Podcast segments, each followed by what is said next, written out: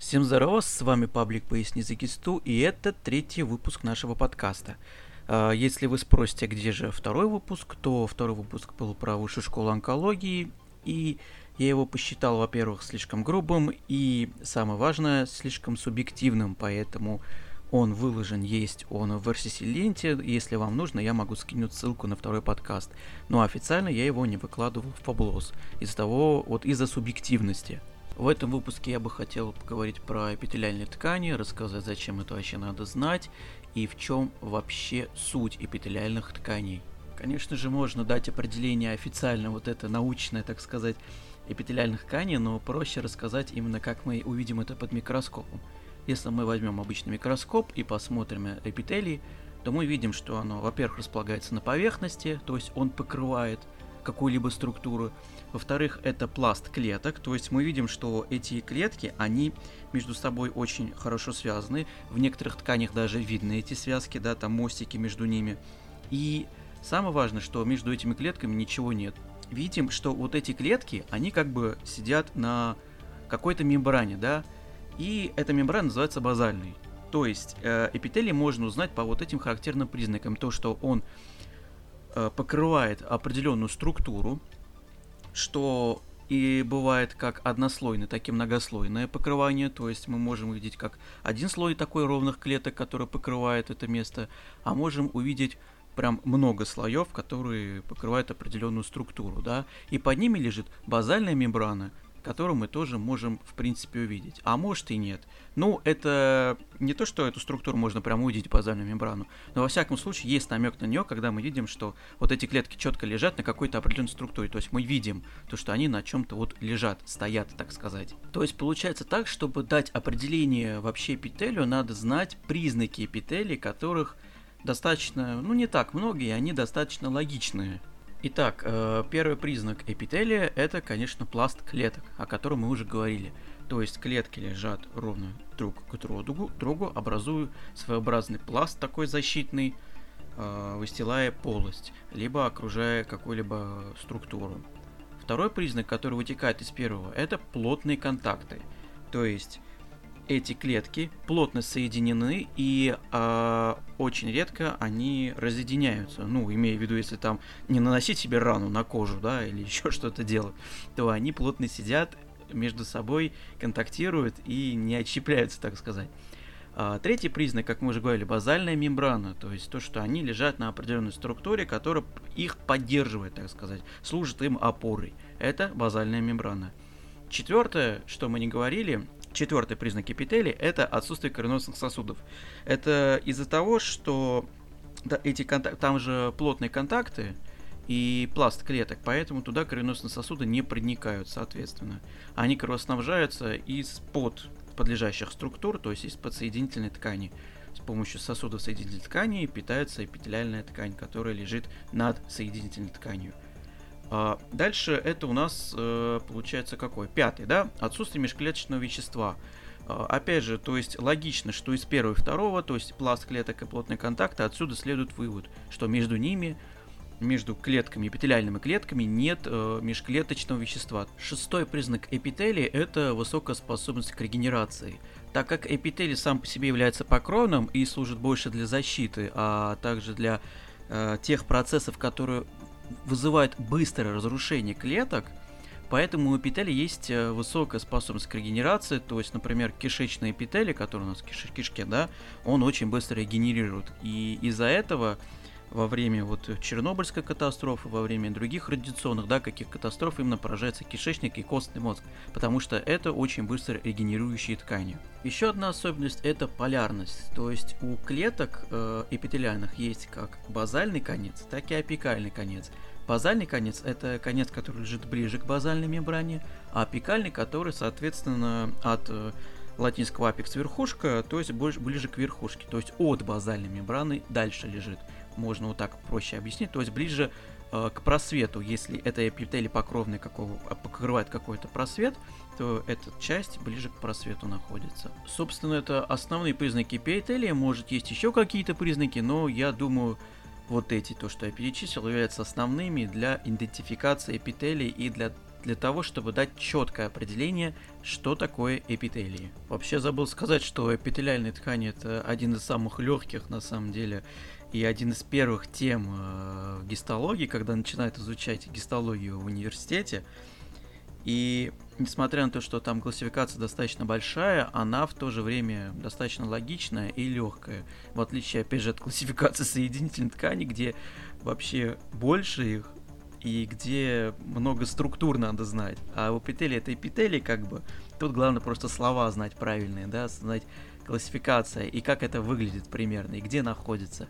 Ну, на самом деле, я не знаю, может это все-таки сложно или нет, но вот такое субъективное у меня ощущение, что эпителиальные ткани казались самыми, э, ну как сказать, самой легкой темой, которая могла бы быть в общей гистологии легче, я не знаю, только если... Да нет, легкой темы там больше другой нету. Основная классификация, которая учится в универе, это эпителии, это классификация эпителия по строению, и там делится на две большие группы, однослойный и многослойный. Однослойные это эпителии, где все клетки эпителия соприкасаются с базальной мембраной, а многослойные это где не все клетки соприкасаются с базальной мембраной. И, соответственно, тут однослойный и многослойный еще подразделяются на свою классификацию. Э, классификация однослойного это у нас э, есть однослойный плоский, однослойный кубический, однослойный там призматический. То есть зависит от формы самой клетки. То есть если мы видим такие плоские клетки, да, такие уплощенные, с уплощенными ядрами, это будет однослойный плоский. Ну и они, конечно, лежат в один ряд. Если мы видим, что это достаточно такие больше кубовидные, да, где ширина, ширина и высота у них одинаковые, то это будут куба, кубические эпителии, однослойные кубические эпителии. А если мы видим то, что они больше похожи на цилиндры, то есть когда высота в, больше ширины, тогда э, мы говорим о цилиндрическом эпителии. Также к однослойному эпителию относятся псевдомногослойные, или же, как его еще по-другому называют, многорядные эпителии. Э, в чем прикол многорядного? В том, что он кажется как будто многослойным, но при этом все клетки все же соприкасаются с базальной мембраной, и просто их ядра, если мы посмотрим под микроскоп, их ядра лежат не на одной высоте, то есть они там кто-то выше, кто-то пониже, да, какое-то ядро, и поэтому он может имитировать многослойность но он на самом деле многослойным не является. Поэтому его называют многорядным эпителием. То есть он относится к однослойному эпителию, как бы такая свой такой специфический подтип однослойного эпителия, многорядный. Давайте приведем примеры органов и тканей, где мы можем увидеть соответствующие эпители, которые мы уже перечислили. Например, однослойный плоский эпителий можно увидеть э, в покровах серозных оболочек, ну или же брюшины или плевры. То есть там будет виден такой пласт клеток плоских, и они будут однослойными, то есть это однослойный плоский эпителий будет.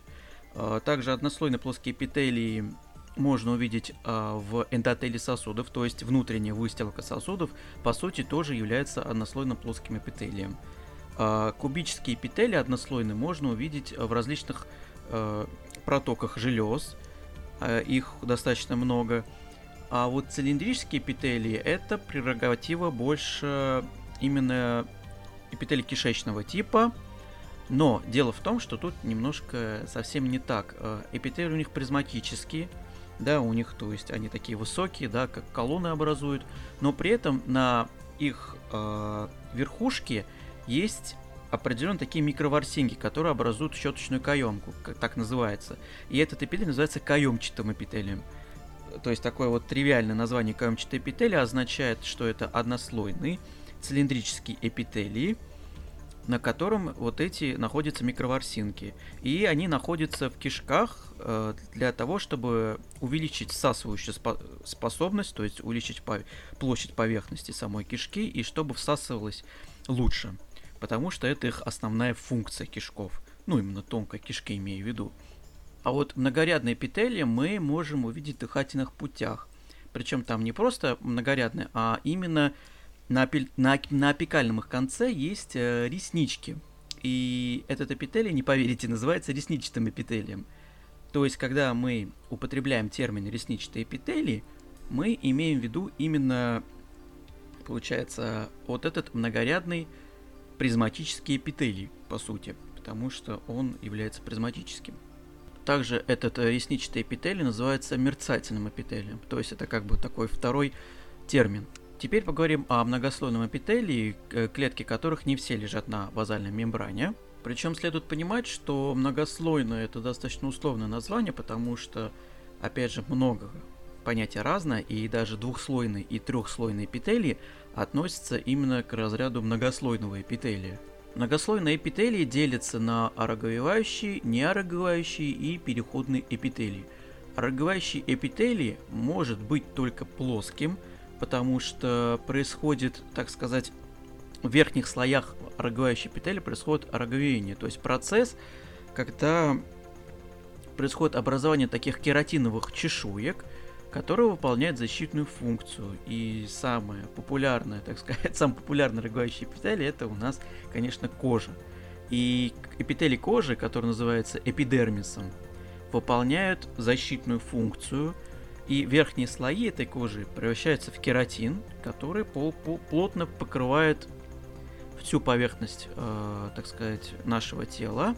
И поэтому роговевающий эпителий не может быть кубическим, призматическим, потому что это физически просто невозможно. Ах, ну и да, я забыл сказать, что в многослойном эпителии именно, как сказать, форма, то есть плоские, кубические, цилиндрические, определяется именно по последним слоям клеток, то есть по апикальным слоям клеток. В данном случае в коже у нас плоский пласт вот этих чешуек, поэтому называется плоским эпителием.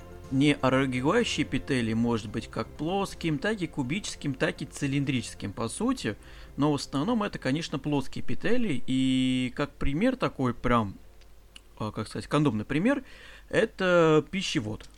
И в пищевод, если посмотреть на микропрепарат, там очень много слоев клеток, достаточное количество клеток, и у базального слоя, то есть где ближе к базальной мембране, клетки имеют свою морфологию, то есть свое строение, свой вид, а вот ближе к концу у них эпителий уплощается, то есть клетки эпителия сами становятся плоскими, и строение у них немножко другое.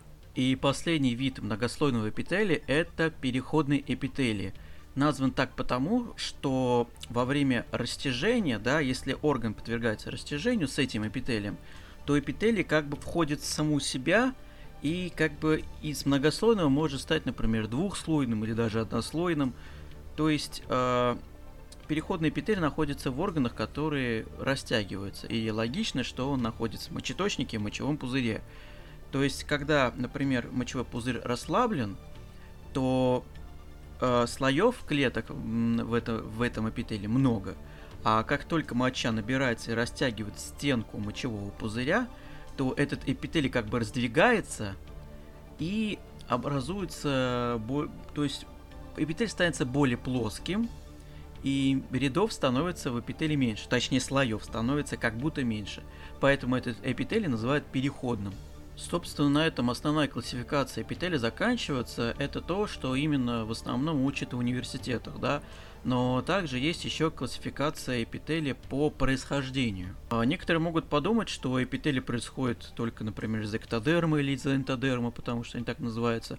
Но на самом деле эпителий, то есть эпителиальные клетки происходят из всех трех зародышах листков – в эмбриональном периоде. То есть это из эктодермы переходит эпителий, из энтодермы тоже эпителий происходит, и из мезодермы даже эпителий происходит. Соответственно, эпителий по происхождению делают на эктодермальный, который происходит из э, эктодермы, то есть это вот, например, наша кожа, эпидермис обычно, это имеет эктодермальное происхождение, этот эпителий. Есть энтодермальные, это кишка, то есть происходит из энтодермы, ну, как пример кишка, да. Есть мезодермальный, который еще также называют целонефродермальным. То есть э, состоит из, то есть происходит из мезодермы, и ярким примером является мезотелий, то есть это однослойные плоские эпителии вот брюшины и других серозных оболочек.